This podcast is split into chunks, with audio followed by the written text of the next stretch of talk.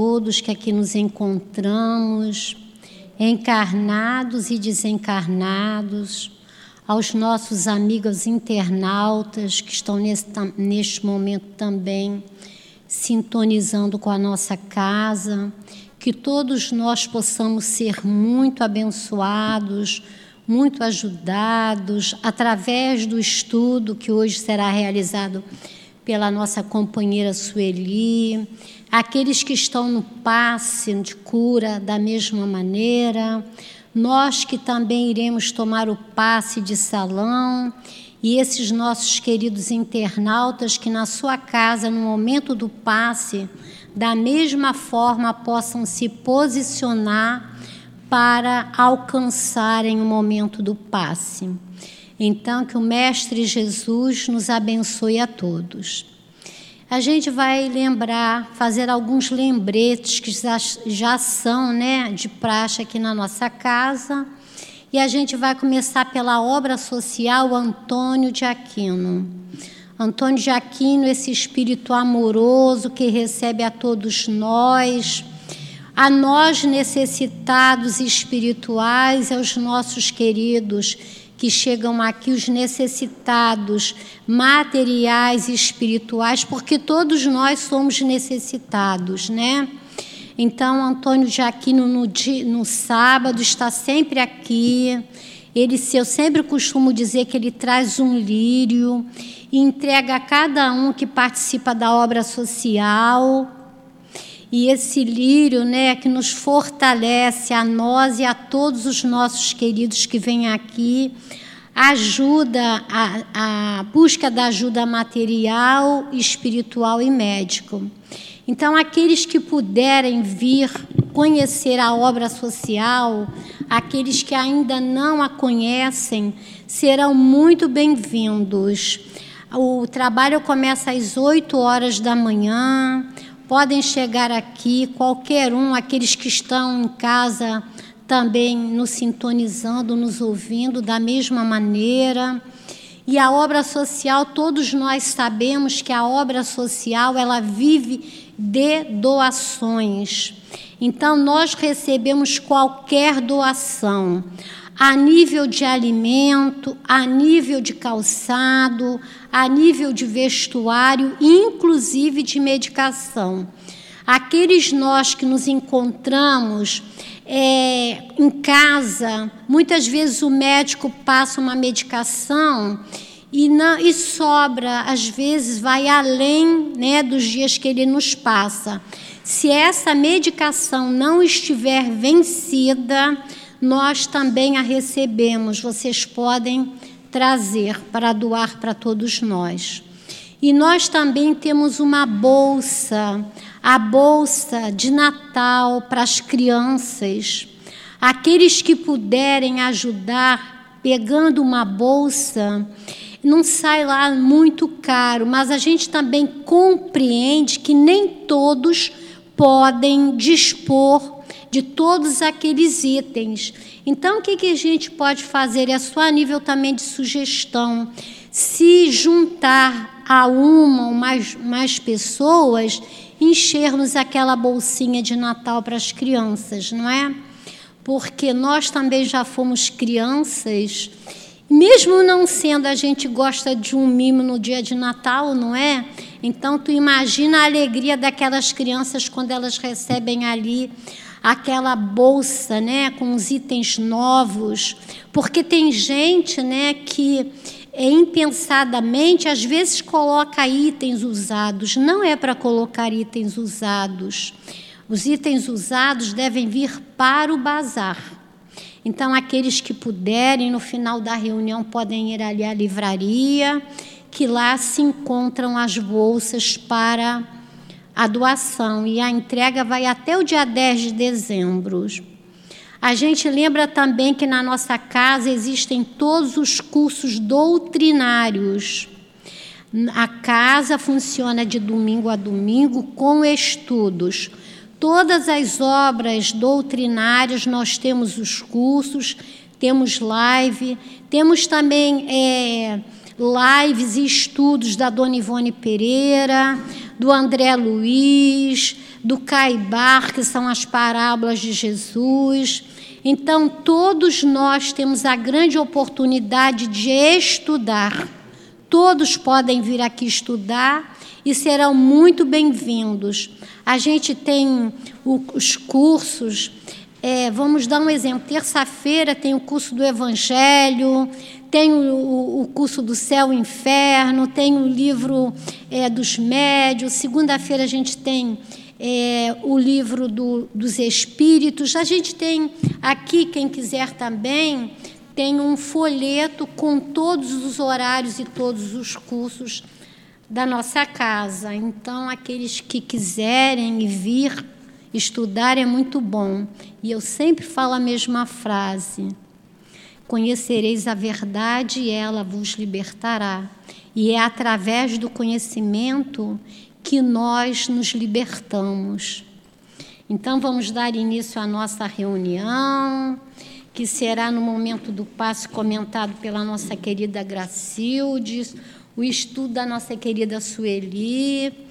E vamos iniciar com o livro Caminho, Verdade e Vida. Sim, a gente quer lembrar também a vocês que domingo nós teremos aqui na nossa casa o encontro, o primeiro encontro sobre Jesus, que a nossa casa irá trazer para todos nós. Aqueles que quiserem vir, puderem, eu não vou nem dizer quiserem, porque às vezes a gente quer e não pode, né? Vai ser muito bom e vocês vão ser muito acolhidos nos braços de Jesus, porque o encontro é de Jesus nós vamos encontrar com Jesus através dos seus ensinamentos. Então, o, vocês podem chegar aqui às 8 horas. O encontro vai ser de 9 a meio-dia. A gente vai ter um, um pequeno intervalo para o lanche, né? Então, a gente aguarda vocês com muito carinho. Todos que vocês possam vir. Será muito bom para nós e para todos nós. Então, o, a lição de hoje do Caminho Verdade e Vida é a número 44, o cego de Jericó, dizendo: Que queres que te faça? E ele respondeu: Senhor, que eu veja. Lucas 18, 41. O cego de Jericó, de Jericó é uma, uma das grandes figuras dos ensinamentos evangélicos. Informa-nos a narrativa de Lucas que o infeliz andava pelo caminho mendigando, sentindo a aproximação do Mestre, pôs-se a gritar, implorando misericórdia. Irritam-se os populares, em fase de tão incessantes rogativas tentam impedi-lo, recomendando-lhe calar as solicitações. Jesus, contudo, ouve-lhe a súplica, aproxima-se dele, interroga-o com amor. Que queres que te faça? À frente do magnimo, dispensador dos bens divinos, recebendo liberdade tão ampla, o pedinte sincero respondeu apenas isto: Senhor, que eu veja. O propósito desse cego honesto e humilde deveria ser o nosso em todas as circunstâncias da vida. Mergulhados na carne ou fora dela, somos às vezes esse mendigo de Jericó esmolando as margens da estrada comum. Chamamos a vi chama-nos a vida, o trabalho apela para nós, abençoa-nos a luz do conhecimento, mas permanecemos indecisos, sem coragem de marchar para a realização elevada que nos compete atingir. E quando surge a oportunidade do nosso encontro espiritual com Cristo, além de sentirmos que o mundo se volta contra nós, induzimos a indiferença. É muito raro sabemos, é muito raro sabermos pedir sensatamente. Por isso mesmo é muito valiosa a recomendação do pobrezinho mencionado no versículo de Lucas, porquanto não é preciso compareçamos diante do Mestre com volumosa bagagem de, rogativas, basta lhe peçamos o dom de ver com a exata compreensão das particularidades do caminho evolutivo. Que o Senhor, portanto, nos faça enxergar todos os fenômenos e situações, pessoas e coisas, com amor e justiça, e possuiremos o necessário à nossa alegria imortal. Então agora a gente vai solicitar a esse Mestre Jesus, nesse momento, que todos eles, aqueles, todos nós que aqui nos encontramos, em nossas casas, possamos rogar a Ele como médico e como mestre nesse momento. Jesus, querido amigo, mestre de nossas vidas, auxilia-nos a interiorizar o estudo que a nossa companheira Sueli aqui irá trazer. Ajuda-nos também, Senhor, no momento do passe e no passe que está sendo realizado na sala de cura, todos nós possa, possamos receber a energia, os fluidos e as medicações necessárias ao nosso corpo físico, mental e espiritual. Rogamos também à equipe de trabalhadores do SEAP que aqui se encontram e ao nosso querido altivo, esse amigo de todos nós, a essa coluna espiritual do SEAP, composta de tantos amigos queridos mas pedimos acima de tudo a Deus, que é o Pai de todos nós, que nos ajude e nos permita dar início à reunião pública da tarde de hoje. Graças a Deus. A gente solicita, esqueceu de pedir para, por favor, desligarem ou botarem o celular no modo avião. Muito obrigada. Então, a gente vai ler um pequeno trecho do estudo que a nossa Sueli irá fazer aqui, que é o Evangelho segundo o Espiritismo, é o capítulo 5, item 27, aonde vai se falar deve-se por fim às provas do próximo? Deve-se por fim às provas do próximo quando se pode ou é preciso, por respeito aos desígnios de Deus, deixá-lo seguir seu curso? Nós vos temos dito e repetido muitas vezes que estáis nessa terra de expiações para concluir as vossas provas e que tudo o que vos acontece é uma consequência das vossas existências anteriores, os juros da dívida que deveis pagar. Porém, esse pensamento provoca em certas pessoas reflexões que é necessário evitar, porque poderiam trazer funestas consequências. Então, que Jesus te abençoe, Sueli.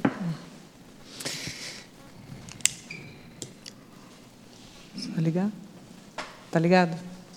Então, uma boa tarde a todos, mais uma vez aqui, reunidos, sempre com muita alegria e sempre muito bem recepcionada, tanto pela equipe espiritual quanto ao corpo mediúnico, sempre muito amoroso, carinhoso e muito receptivo, e também os nossos participantes do, do, do, da, da, que receberam o convite e atenderam ao convite, que é uma atitude muito especial, porque a gente sempre é convidado. Mas quando você é convidado e aceita o convite, é o sinal de que a gente está no nosso caminho, no caminho do progresso, porque já atendeu, já entendeu que a gente precisa a, a correr para o nosso processo evolutivo, porque a gente está num, num, num planejamento reencarnatório e que não é à toa que a gente chegou até aqui. Não, não tenha essa dúvida. A gente chegou até aqui porque a gente precisa. E precisa ouvir, precisa, além de ouvir, abraçar o Espiritismo para que ele então entre na gente e saia de nós nas nossas atitudes.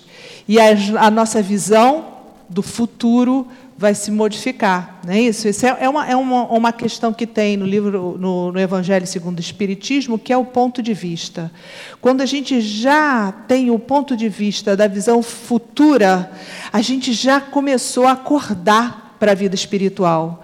E se a gente entra de fato mas não é só entrar para o Espiritismo, basta, já é bom, é fato, já é bom. Pois, mas mais do que isso, a gente precisa penetrar nessa intimidade, aprender cada vez mais para a gente exercitar também. Porque quando a gente aprende, a gente fica tantas vezes ouvindo, ouvindo, tem uma hora que essa luz acende no nosso pensamento e a gente vai agir. E quando você age positivamente, você fala assim: ai, alguma coisa realmente eu já estou exercitando. Esse é o caminho da transformação. Aí você percebe, agora eu já consegui evoluir um pouquinho. Isso é, um, é, é, é uma, é especial isso. Porque muitas vezes a gente, no dia a dia da gente, a gente não percebe que a gente está melhorando. E está melhorando sim, porque é inexorável, a gente vai crescer. Mesmo que você não queira, você tem uma hora que você é empurrado. Né? Mesmo os, os espíritos que são renitentes, que somos nós, somos teimosos e a gente às vezes não quer avançar, mas aí chega o quê? A dor. Né? É, tem uma parábola de Jesus que fala exatamente isso: os trabalhadores da vinha. Os, o Jesus chama os primeiros para. Jesus não. É um trabalhador, tem uma, tem uma festa, aliás, a festa. É, vamos chamar todo mundo para a minha festa. Chamou os primeiros. E aí, esses primeiros não quiseram ir. Não, não vou não. Como nós aqui. Chamou os primeiros. Não, não vou não. Então foi pouca gente, vamos chamar outro grupo? Chamou outro grupo. E aí, quem foi o outro grupo? Foram os estropiados, os aleijados, os doentes. Chama todo mundo agora para vir para a festa. Somos mais ou menos nós. Primeiro chamado é pelo amor.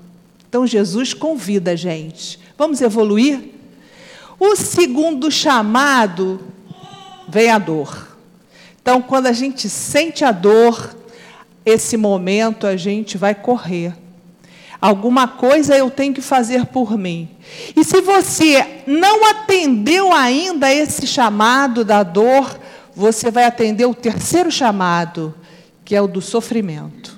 Aí, o no sofrimento, porque nem, nem sempre a dor é, é, é, causa sofrimento. Se você tem resignação, você passa pela dor e aí aquela é suave, você sobrevive àquela dor.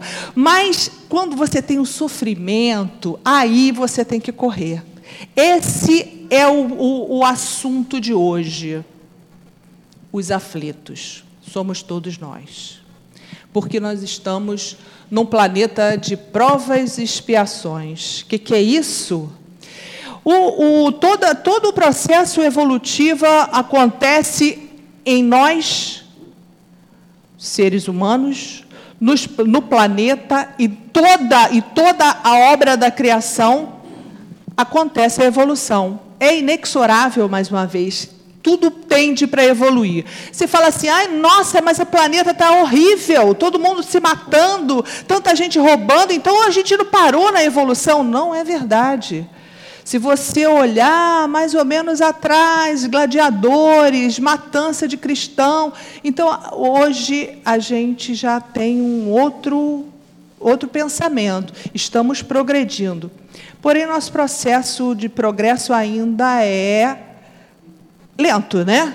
É mais lento do que a gente desejaria. E por isso que Deus coloca os, os espíritos brilhantes e puros como Jesus, né, para nos, nos, impulsionar. E aí chama a gente para cá, né? Vem Kardec numa outro, outra oportunidade também para ensinar tanta coisa, porque a gente está nesse planeta ainda que está num processo evolutivo. A gente saiu na origem, a origem da nossa história, do mundo, da criação, foi um planeta é, formação dos planetas por Big Bang, e aí esse planeta foi começando a se esfriar. É o processo evolutivo. Ele veio esfriando, esfriando, isso é o planeta Terra. Ele veio esfriando e aí começaram a surgir os seres, primeiros seres vivos, desses seres vivos simples, muito simples, foram evoluindo também e passando pelos diferentes reinos. Passou pelo reino mineral, evoluiu, esses seres. É, é, apareceram os primeiros seres vivos logo depois, né? mais simples, que essa primeira junção de, de, de moléculas, de átomos e moléculas, que eram muito primitivo, começou a se desenvolver, formaram o reino vegetal, depois o reino animal, e, finalmente, nós aqui, que somos do reino animal, mas uma numa faixa mais evoluída. Né? E aí a gente está sofrendo um processo de evolução, porque o planeta está sofrendo evolução também. Ele era um planeta primitivo, depois já sofreu alguma modificação, agora ele já é um planeta de provas e expiação, e continua evoluindo. E vai continuar evoluindo como todo orbe evolui, tem planetas mais evoluídos, tem planetas mais primitivos. Nós estamos aqui. Caímos aqui exatamente por causa da nossa pouca evolução. Né? Somos mais ou menos evoluídos. O que, que é isso? A gente ainda tem muita materialidade, a gente tem a, a, a noção de Deus, mas não temos a intimidade com Deus, porém nós já temos essa, né, a consciência de Deus em nós. Então nós estamos num processo evolutivo e por causa disso precisa passar a dor. Porque a gente ainda é muito imperfeito. A dor precisa chegar para a gente se impulsionar.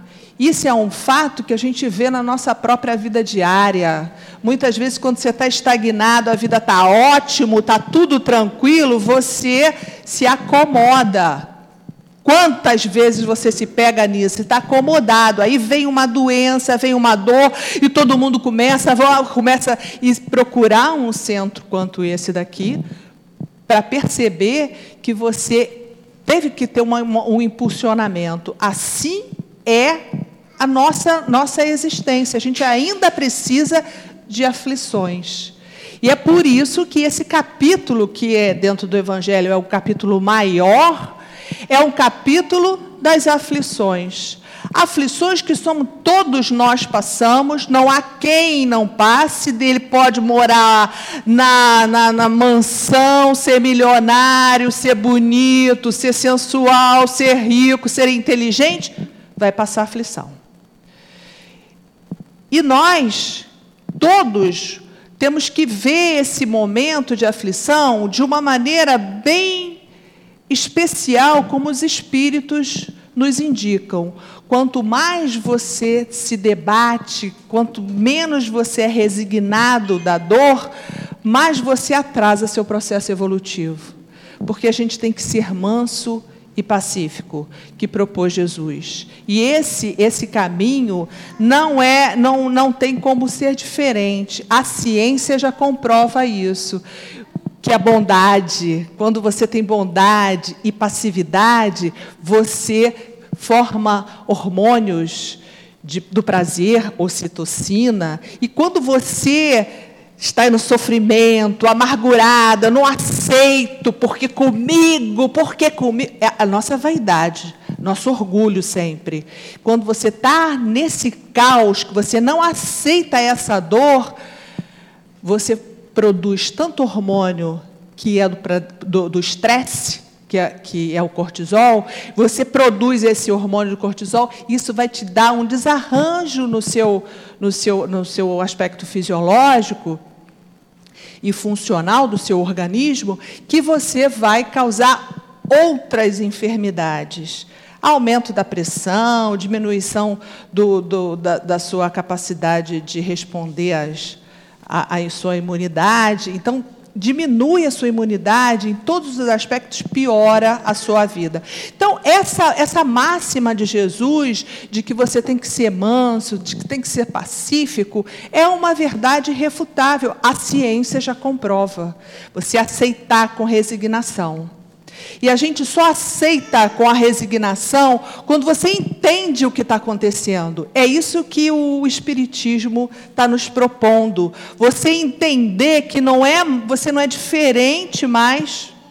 Nós estamos aqui nesse país ou desse, desculpa, nesse planeta de prova e expiação. Portanto, todos nós que estamos aqui passamos, logicamente que a gente, é, é, o planeta tem espíritos mais evoluídos do que nós, como tem também menos evoluídos do que nós, mas todos eles, se mesmo os evoluídos passaram por essa fieira, então a gente tem uma outra visão agora. Não é mais por que comigo. Por que, que a pessoa teve câncer? Por que, que ela sofreu aquele acidente? Por que eu? Por que comigo?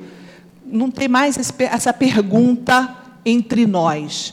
Agora a pergunta é: para quê?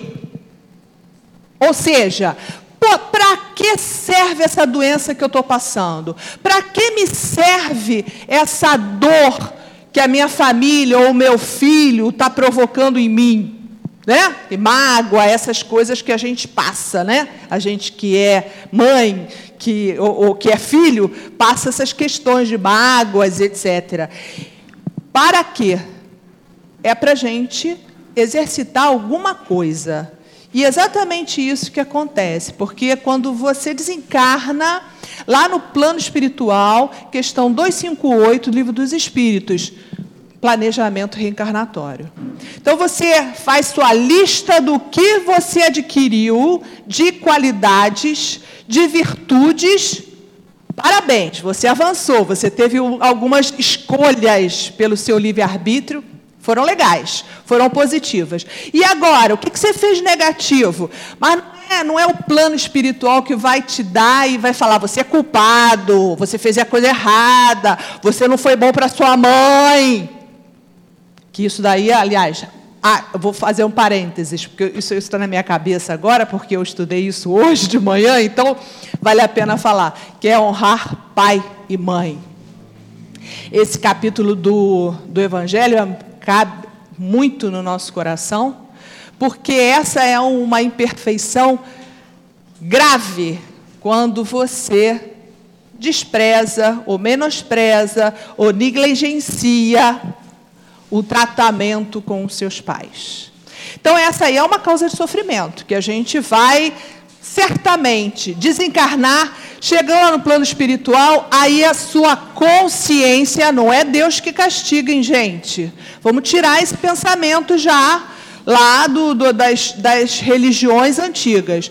Deus não vai castigar ninguém. Você acorda para a sua realidade, para o seu propósito nessa encarnação e percebe: deixei de fazer isso.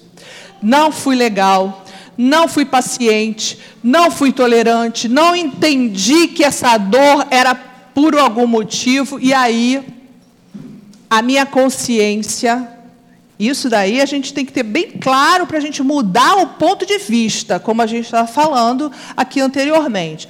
Nós agora já somos espíritas. Não temos que pensar que Deus vai me castigar. Não é Deus que vai castigar. Né? É a nossa própria consciência, por quê? Porque toda a lei está implantada já na gente. Que lei é essa? Deus, quando cria a humanidade, já temos a centelha divina dentro da gente, que é a consciência. Está lá no Leon Denis, no Problema do Ser, esse livro que todo mundo deve estudar, né?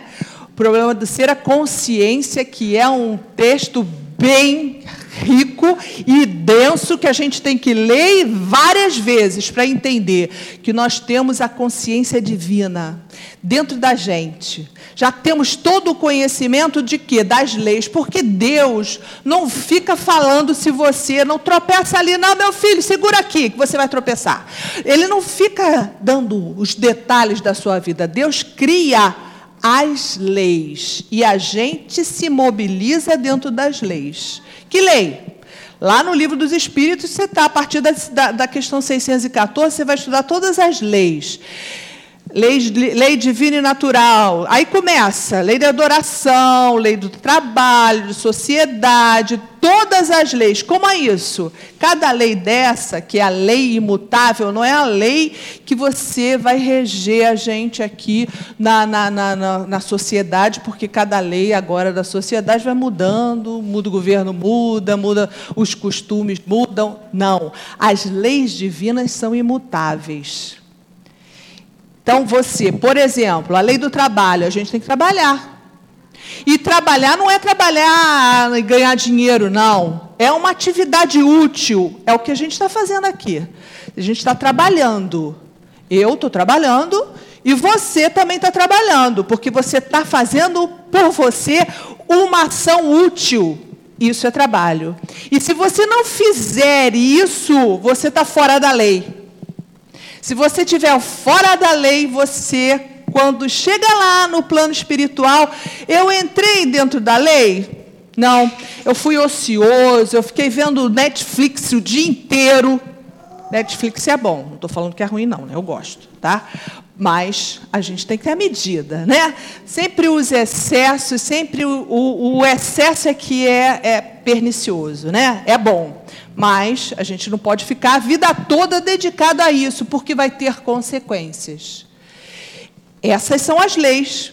Cada vez que a gente foge de uma lei, outra lei, por exemplo, do progresso, a gente tem que progredir, gente. Não tem como a gente ficar paralisado. A gente tem que querer, tem que estudar, tem que estar em sociedade. A gente tem que progredir. E quem quer ficar isolado, por exemplo, Agora, nessa pandemia, facilitou muito esse, essa, esse pessoal que gosta de ficar no isolamento, hein?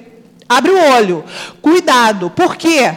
É lei de, de Deus que você deve viver em sociedade. Para quê? Porque a sociedade vai nos ensinar. A ação vai nos ajudar a ajudar o próximo, vai aprender o que, que o outro faz que pode me favorecer e, de me, e eu, eu não escolher. E se você estiver sozinho no isolamento, o, o, o, Espírito nos diz: você se estiola. O que, que é isso? Você vai ficar embotado dentro de você mesmo. Chega no plano espiritual, você trabalhou, você ajudou a sociedade, você ajudou um centro espírita para suas causas sociais, não fez nada. Aí é Deus que vai te castigar? Não. Eu preciso evoluir. E para que eu preciso evoluir, eu tenho que andar dentro das leis. E quando eu reencarno, eu, eu, vou escolher, olha só, eu vou falar com, com um grupo de espíritos que são responsáveis pela reencarnação. Eu percebi que eu falhei em vários aspectos. Quais foram os aspectos? Eu fui muito vaidoso. Eu era belíssima e fui Dona Ivone, por exemplo, do Amaral, que a gente conhece. Aqui na casa tem né, o estudo da Dona Ivone. Ela, em diversas encarnações, ela era belíssima, sedutora, era sedutora, até demais leviana. Ela causou, provocou suicídios. Ela provocou o próprio suicídio de outrem dela também. Então, ela foi extremamente. Ai, Jesus. É.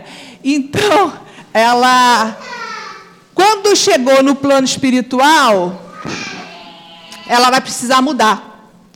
Aí, numa outra encarnação, ela, na mais recente, ela veio com uma missão importantíssima. Poderia, ela escolheu, né? É o como eu vou, vou, vou encarnar.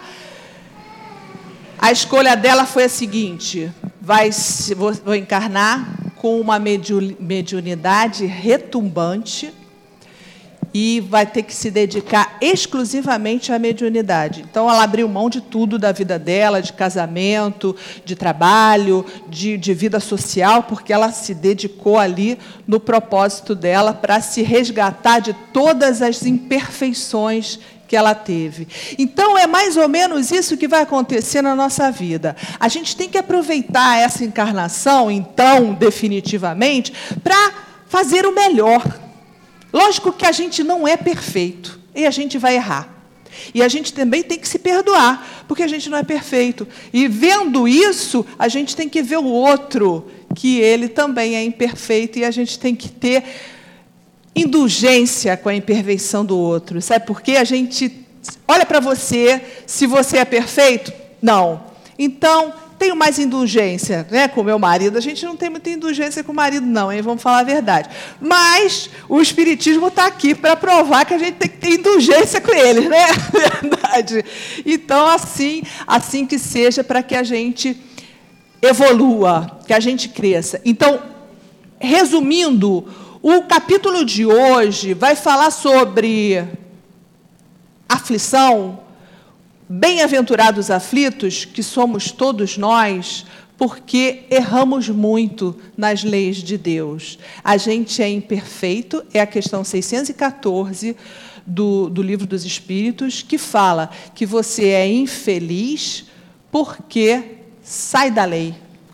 Então, nós somos realmente ainda estamos nesse processo porque somos imperfeitos e a gente erra bastante ainda, mas é essa que é o propósito da, da gente estar aqui, da gente reconhecer as nossas falhas, se perdoar e fazer melhor.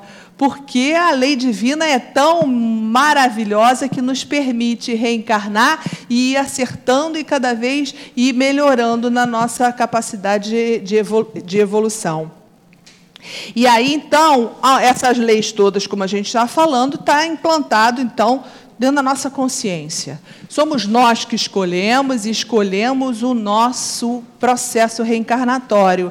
Isso nos dá uma dimensão bastante grande, vamos ficar com essa ideia na cabeça, do tema que é hoje, que ele vai falar sobre bem-aventurados os aflitos, no item 27, deve-se por fim às provas do próximo. Ou seja, o que, que ele quer dizer? O camarada não está fazendo a, o resgate do, das, das, imperfeições que ele fez? Então, bom, se ele tem que fazer o resgate dessas imperfeições, dá licença. Ele que, que, que as perfeições dele do jeito que ele quiser. Porque, ué, ele não, ele não fez a, a, a, o erro, não cometeu o erro, então nessa encarnação, deixa ele. Essa, esse pensamento é que a gente vai refletir sobre isso, se tem é, fundamento dentro do nosso conceito de espíritas que somos. Né? Sabemos que a gente ainda é muito imperfeito, mas se a gente vir um parceiro seu num sofrimento atroz, passando necessidade, passando fome, ele escolheu aquele destino? Provavelmente sim. Era necessidade para ele? Era. E aí, eu deixo ele passar, ele vai passar fome porque precisa passar fome para aprender que em outra encarnação ele fez isso. Será que a gente tem que pensar assim? Ou a gente tem que ver o meu próximo como propôs Jesus: amar a Deus sobre todas as coisas e o próximo como a si mesmo. Não é isso? Então vamos ficar com essa ideia aí. Se eu tenho condição de auxiliar o meu próximo, eu posso pensar que ele está dentro da prova e aí ele vai ficar na prova dele eu não vou ajudar porque ele está na prova dele. Você, com esse pensamento, certamente estará querendo ser Deus e escolher se ele está na prova ou não. Porque muitas vezes ao auxiliar uma pessoa que está dentro de uma prova difícil, você que está sendo colocado em prova. Pensa nisso. Às vezes a gente está usando, a espiritualidade nos usa para ver aquela, aquela situação difícil e esperar te impulsionar para você auxiliar. E a gente, se a gente fechar o olho e disser, porque eu, eu particularmente já ouvi isso, tá? Assim, dentro da própria família. É, mas é assim mesmo. Você escolheu, tem que ser assim mesmo. Acabou e, e não e não assim é uma forma do egoísta dizer eu não preciso ajudar porque você escolheu a tua prova. Se você está dentro da tua prova é porque você seu seu seu como dizia os indianos falam seu karma então, se é seu karma, passa por ele. E acabou. E muitas vezes a gente percebe que é colocado junto da família, né, que é o local onde a gente exercita todas as nossas nossos aprendiz, o aprendizado todo, né, se acontece lá dentro da família, é dentro da família que a gente precisa ajudar mais, precisa colaborar, precisa ajudar nas provas do outro. Né? Então a gente percebe que esse pensamento é um pensamento bastante egoísta. E é egoísta e orgulhoso de quem acha que é Deus e que pode avaliar se o indivíduo está na prova dele ou se não está na prova dele, se é o resgate dele. Então, eu já escuto falar bastante sobre isso. É resgate dele, ele tem que passar por isso mesmo, porque ele tem que sofrer. Até os animais sofrem, e é verdade. Né? Todos, todos os seres da criação têm um sofrimento para evoluir. Todos nós. Do, do, do reino mineral até o reino animal, é, ele tem sofrimento. O animal também tem sofrimento. Ele precisa evoluir. E para a gente evoluir, a gente vai entrar em sofrimento, é um fato. Agora, a, esse, esse sofrimento, se for visto do ponto de vista do espiritual, dos espíritos, se a gente tiver uma visão desse sofrimento segundo a nossa doutrina, a gente vai ter uma visão diferenciada. O sofrimento vai diminuir? A dor vai diminuir? Não. Vai sofrer, vai sentir dor. O que modifica quando você aqui vem, repete o ensinamento e pratica é o desespero é que diminui. Então você não desespera mais com a sua dor. Você entende que essa dor veio para você e que você tem que ser forte. Tem uma, uma passagem desse mesmo é, capítulo 5, que é o capítulo 5, item 18, Lacordaire nos fala. Ele é, nessa é o bem e o mal sofrer. Vale a pena todo mundo ler e reler e reler. O que é o bem e o mal sofrer? A gente sofre, sim, mas é como você ir para um, uma batalha a nossa vida aqui no planeta Terra. Você vai para a batalha. E se você for vencedor por sua própria força, você será mais forte. E mais que você, para ir para a batalha, é preciso coragem. E ele repete coragem, coragem, coragem, porque é preciso coragem mesmo.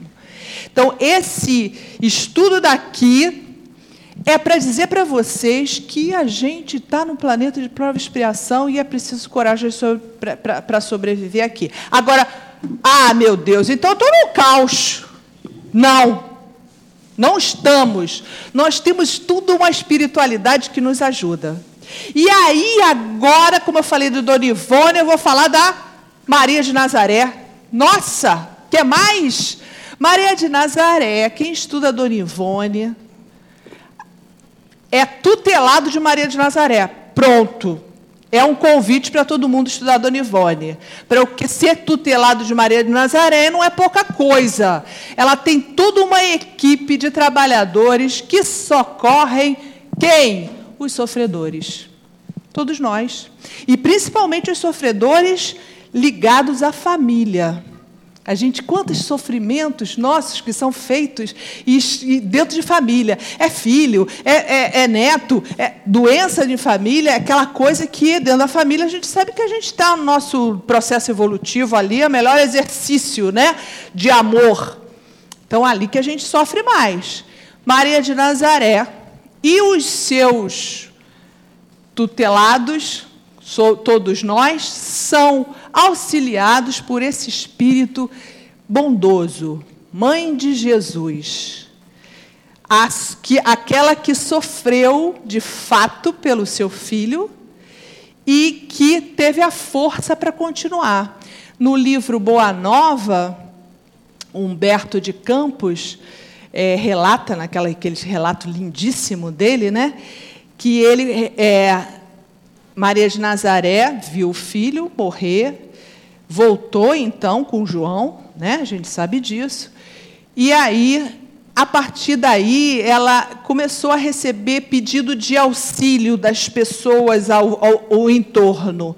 Eu quero, por favor, esse ajuda, e ela começou, sim, a ajudar os sofredores. E foi ajudando, ajudando, se dedicou a auxiliar os sofredores, de uma maneira bastante intensiva. No momento do desencarne de Maria, ela foi recebida por Jesus. E lá ela, ele fala, segundo o, o livro nos fala, Humberto de Campos, ela é a rainha dos anjos. Veja bem, vamos pensar no que tipo de espírito é esse. A gente estudou aquela escala espírita, não estudamos a escala espírita? Ah, os, os, imperfeitos somos nós aqui, bastante ainda imperfeitos, que no processo evolutivo ainda está cheio de orgulho, ainda cheio de validade, ainda cheio de, de arrogância, ainda achando que é mais inteligente, que é mais rico, que pode mais ainda somos nós. Depois a gente tem, numa escala mais evoluída, os espíritos bons, né? Então, aqueles espíritos que já têm uma visão espiritual, já têm o conhecimento da bondade, já não faz a maldade, já é um espírito né? já, já dedicado ao bem. E temos os espíritos perfeitos. Quem são os espíritos? O mais perfeito de todos que veio à Terra, a gente já sabe que foi Jesus. Né? Questão 625, a gente já estudou isso. Jesus foi o mais perfeito. Mas existem outros perfeitos, são os anjos. Né? Então, o que, que, a, que a, a, religião católica coloca aí, o nosso anjo guardião que anda com a gente, que já veio nos receber e conhece toda a nossa história e quer o nosso, nosso, nosso, nos empurra o tempo todo. Esse, e tem outros espíritos de outra categoria que nos auxilia, mas os anjos são espíritos que, que são perfeitos. E Maria de Nazaré é um anjo. E não é só o anjo, é rainha dos anjos. Consequentemente, nesse momento de dor, nesse momento de sofrimento, a gente tem que recorrer a quem? A quem pode mais. Há uma questão do Livro dos Espíritos, 779, é, caso, caso engano, acho que é esse mesmo, que diz o seguinte: espírito que pode mais ajuda quem pode menos. É isso. E é por isso que nessa questão deve-se por fim às provas do próximo. Eu, eu, eu tenho que por fim, sim. Se eu posso mais para quem pode menos, eu tenho que ajudar. É obrigação dos espíritas obrig... É, ajudar. É assim que fala aqui o espírito que nos dá essa mensagem. Ele fala assim: o espírita tem por obrigação de pensar que toda a sua vida deve ser um ato de amor e dedicação. Ele pode, então, sem temor, fazer todos os esforços para diminuir a amargura da expiação, mas, olha o mais, somente Deus, quem pode acabar com ela ou prolongá-la segundo o que julgar conveniente. Porque muitas vezes a gente acha que a gente é Deus e eu vou fazer tudo por aquela pessoa e aí eu resolvo tudo. Não, a gente não tem condição de resolver tudo. Nesse, nesse capítulo aí, vamos pensar numa outra, outra vertente. O, quem não é espírita, quem não é espiritualista, quem não acredita em Deus, quem não acredita na vida futura, pode pensar que ajudar uma pessoa que está em sofrimento é desligar os aparelhos que ela está ligada no hospital semi-morta, porque ela, eu vou ajudar ela, esse espírito. Isso se chama eutanásia. O, você, nesse caso, você está fazendo o papel de Deus. Você acha que você é capaz de avaliar se aquela pessoa, eu vou ajudar ela porque ela está sofrendo, então eu vou resolver a vida dela. Esse pensamento é que a gente não pode ter. A gente pode, deve ajudar, mas não no sentido de auxiliar para acabar com a vida da pessoa. Por quê? Porque você não é Deus. Simples. Acabou. Você não é Deus. Você não sabe qual foi o acerto dela antes de encarnar. A gente não conversou bastante sobre isso? Então a gente não combina antes de encarnar, olha só, questão 258. Eu quero ser isso, isso e isso para resgatar o que eu fiz de errado. Uma das coisas vai ser essa: vou ficar com um tempo ali com dificuldades em hospital e etc. E aí a pessoa vai e fala: vou ajudar ela, faça eutanásia. Então, o Espiritismo não aceita a morte ou se matar, porque isso daí é uma, é uma forma de matar o, o outro. E eu ainda vou falar um particular aqui, que não é regra, mas é de uma visão é, a, a dona Irvênia, por exemplo, a doutora Irvênia, ela não aceita eutanásia, nem, eutanásia nem nos animais. Doutora Irvênia é uma, é uma veterinária bastante conhecida dentro do movimento é, é, espírita, que tem muito trabalho em relação aos animais, a alma dos animais, e ela não aceita a eutanásia nem nos animais. Mas isso não é regra, né? Eu não estou colocando isso daqui numa posição de, de, de da, da, do espiritismo, que há casos e casos que a gente não tem como é, dimensionar. Mas a eutanásia não é a gente não é a favor da eutanásia, pelo simples fato de que o indivíduo tem direito à vida. É a primeira, primeira, primeira direito que você tem, de fato, né, que é até uma questão do livro dos Espíritos, 881, que você tem direito à vida. Então, eu terminar a vida porque eu estou achando que eu estou auxiliando, não é também por aí. A gente espírita não acredita que a pessoa possa, eu possa matá-la, a pessoa, eu vou desligar os aparelhos. Pronto, eu desligo porque está na hora, ela não vai mais responder, ela está sofrendo, ela está com dor. Isso eu estou falando aqui no Brasil, a gente ainda tem uma, não é, é, a lei não permite que a gente desligue aparelhos, né? Sim, se a pessoa tiver com, com, com ainda com atividade cerebral.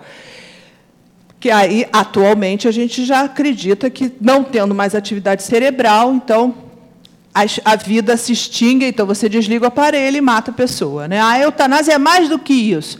Dá uma injeção, no, em outros países se fazem bastante isso daí é uma ação bastante comum. Ah, o cara está infeliz, ele ficou paraplégico, ele ficou tetraplégico. Toma uma injeção porque eu não quero mais viver. E ele ainda faz a eutanásia assistida. Isso daí é uma coisa mais ou menos comum em outros países que são materialistas. Nós que, principalmente, que somos espíritas, a gente não não acredita nisso, porque a gente acredita na vida futura, porque a gente acredita que Deus que comanda e que a gente acredita que o seu planejamento espiritual, seu planejamento reencarnatório está acima da minha vontade, do que eu acredito.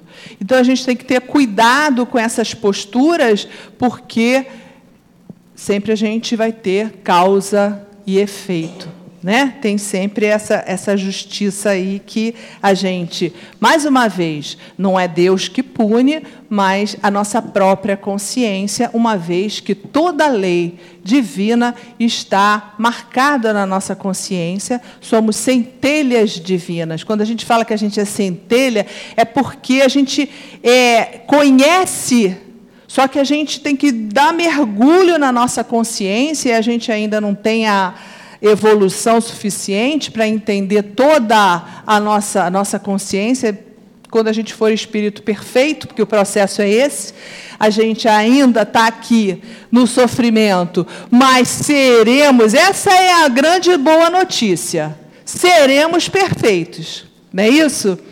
E antes de ser perfeito, nós temos muito auxílio nossos guias espirituais estão sempre nos ajudando. E empurra você, vai lá para para casa espírita, para você aprender mais. Vai trabalhar dentro da, da, da, caridade, do amor, vai trabalhar no, dentro do centro. Então, essas são grandes oportunidades para a gente resgatar todas as os erros e as faltas que a gente comete porque a gente ainda é imperfeito. Então, nós temos um mundo de oportunidade. Cabe a nós fazer a boa escolha. Usar o nosso livre-arbítrio. Quando você usa o seu livre-arbítrio e escolhe certo, você adquire virtude. Quando você repete, é, aí vem a prova novamente. Aí você vai passar pela mesma prova, porque Leon Denis fala que a nossa evolução é numa espiral. Então vamos pensar o que é espiral. Espiral é assim: você sobe um pouquinho, mas volta mais ou menos no mesmo lugar, sobe mais um pouquinho e volta no mesmo lugar. E assim a gente vai lentamente. O nosso processo evolutivo é lento e em espiral, porque a gente vai repetindo os erros. Se você aprendeu de fato, escolheu bem, a sua escolha foi séria, foi introspectiva, e aí agora eu não vou errar mais, você adquiriu essa virtude. Porém, se você erra, você escolhe mal, apesar de já ter a consciência de, de saber o, o certo, quando você escolhe errado, você, repetindo aquele erro, você entra num processo de viciação. E essas viciações, quando você desencarna, se não é aqui mesmo, e quando você desencarna, você percebe, entra em sofrimento moral, é que a gente chama. É o sofrimento mais grave. É o que os, os suicidas a, a, sofrem. Porque ele, ele percebe que ele perdeu a parte principal, que é a que é a vida dele. Ele abriu mão da vida. E mais do que isso, ele fez sofrer um mundo de gente. Quando ele chega lá no plano espiritual, o sofrimento, o desapontamento, que é a primeira, primeira sensação do espírito que, que desencarna pelo, pelo erro, ele está desapontado. Fica desapontado, não morri, não consegui morrer. E aí esse desapontamento vai dar uma, um sofrimento moral bastante grave. O sofrimento moral pode se prolongar, e é mais grave do que o sofrimento físico mais grave, porque você fica arrependido e aquilo vai repetindo inúmeras vezes na sua memória, vai se repetindo e é muito difícil de se desapegar desse sofrimento. E é por isso que a gente está estudando para que a gente entenda que a gente tem que ser bom. E ser bom faz muito bem. Ser bom faz muito bem. A gente fica feliz de ser bom. Experimente isso várias vezes. Né?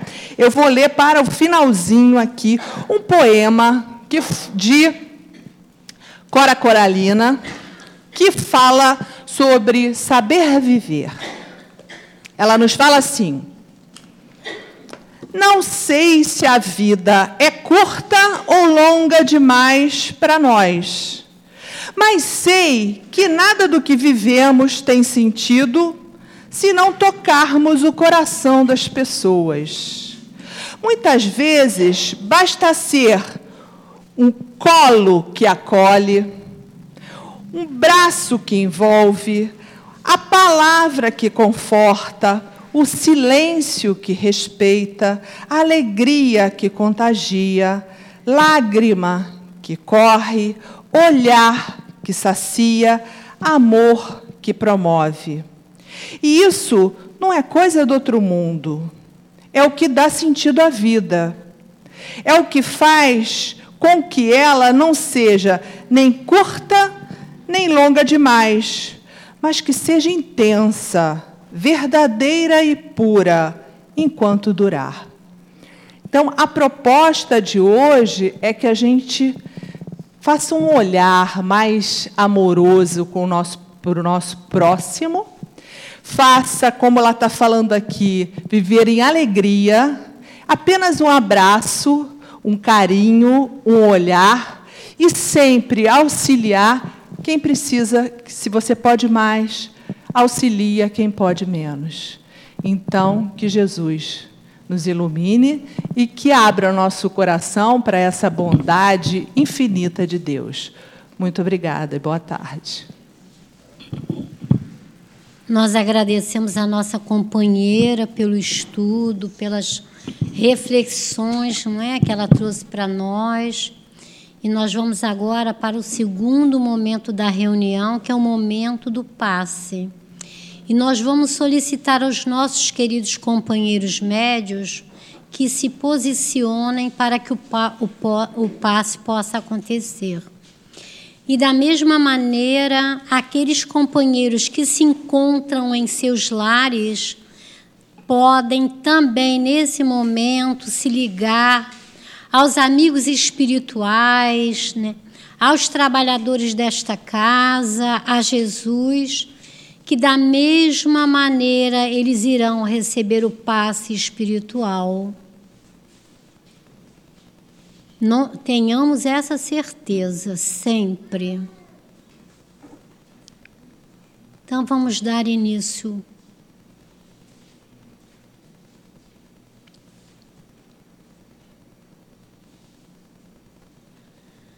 Vamos então mais uma vez elevar nossos pensamentos até Jesus, para pedir a Ele neste momento, como médico, médico de nossas almas, médico de nossos corpos, e que essa equipe de trabalhadores desta casa, do SEAP, esses bons trabalhadores, possam, através dos médios, atuar no nosso corpo. E em nome do amor, em nome teu nome, Jesus, te pedimos mais uma vez, como médico, te solicitamos que possas auxiliar a cada um de nós. E em nome de Deus, vamos dar início ao passe. Graças a Deus. Que a paz de Jesus continue nos envolvendo. Meus irmãos, essa passagem do livro Caminho, Verdade e Vida, do cego de Jericó, ela nos traz um ensinamento evangélico muito valioso, porque ela nos faz essa narrativa. O cego, que chamava-se Bartimeu, ele, ele era pobre, muito pobre, era mendigo, e ele andava pelas ruas implorando a misericórdia das pessoas, e gritava e chorava. Mas ele, percebendo a aproximação do Mestre Jesus, ele aumentou o pedido dele, as rogativas dele. E os que cercavam Jesus se irritaram com as rogativas dele tão veementes e tentaram afastá-lo, impedi-lo de se aproximar de Jesus. Mas Jesus, ouvindo-lhe a súplica, se aproxima dele e, com muito amor, ele dá ampla liberdade para que ele peça diretamente a Jesus o que ele estava precisando. E ele então responde muito humildemente: Senhor, que eu veja. Essa resposta de Bartimeu nos faz refletir. Esse propósito honesto e humilde dele deveria ser também o nosso propósito quando nós fizermos as nossas rogativas, que nós tenhamos a consciência de estarmos pedindo realmente aquilo de que necessitamos realmente. E que a gente é, aproveite, como ele aproveitou, a presença do Cristo. Todas as vezes que nós entramos na nossa casa espírita, todas as vezes que a gente abre um livro espírita, todas as vezes que a gente frequenta um curso, nós estamos atendendo aos chamados do Cristo. Então, que a gente é, receba os chamados com muita gratidão e com muita humildade e com a vontade de realmente aprender, de realmente se envolver com esses ensinamentos tão valiosos. E a, a lição nos pede que não façamos uma bagagem rogativa volumosa, que peçamos o que for necessário. Que tenhamos a consciência como teve o Bartimeu, em todos os momentos da nossa vida, seja na nossa casa religiosa, seja na nossa casa, na nossa família, seja aonde estivermos, na condução, aonde estivermos, que sejamos sempre humildes e conscientes daquilo que nós realmente devemos ser. Devemos amar o nosso próximo como nós mesmos. Devemos dizer como Jesus: Amai o vosso próximo como eu vos amei. Ainda temos essa dificuldade, mas um dia nós chegaremos lá. Como disse a nossa companheira, vamos evoluindo e vamos aprendendo. Então, que o Senhor Jesus possa, é, portanto, nos faça enxergar todas as situações, pessoas e coisas com amor e justiça, e possuiremos o necessário à nossa alegria imortal.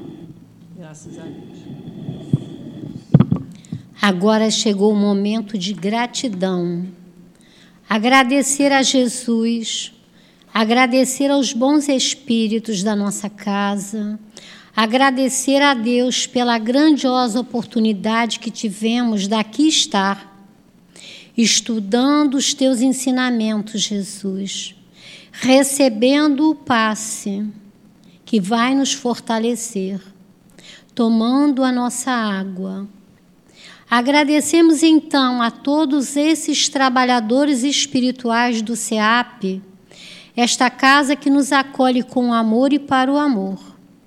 E em nome desses queridos amigos, em nome do nosso amado altivo, em teu nome, Jesus, mestre de amor e de luz, mas acima de tudo, em nome de Deus, que é o nosso Pai, e a Ele solicitamos a permissão para darmos por encerrada a reunião pública da tarde de hoje.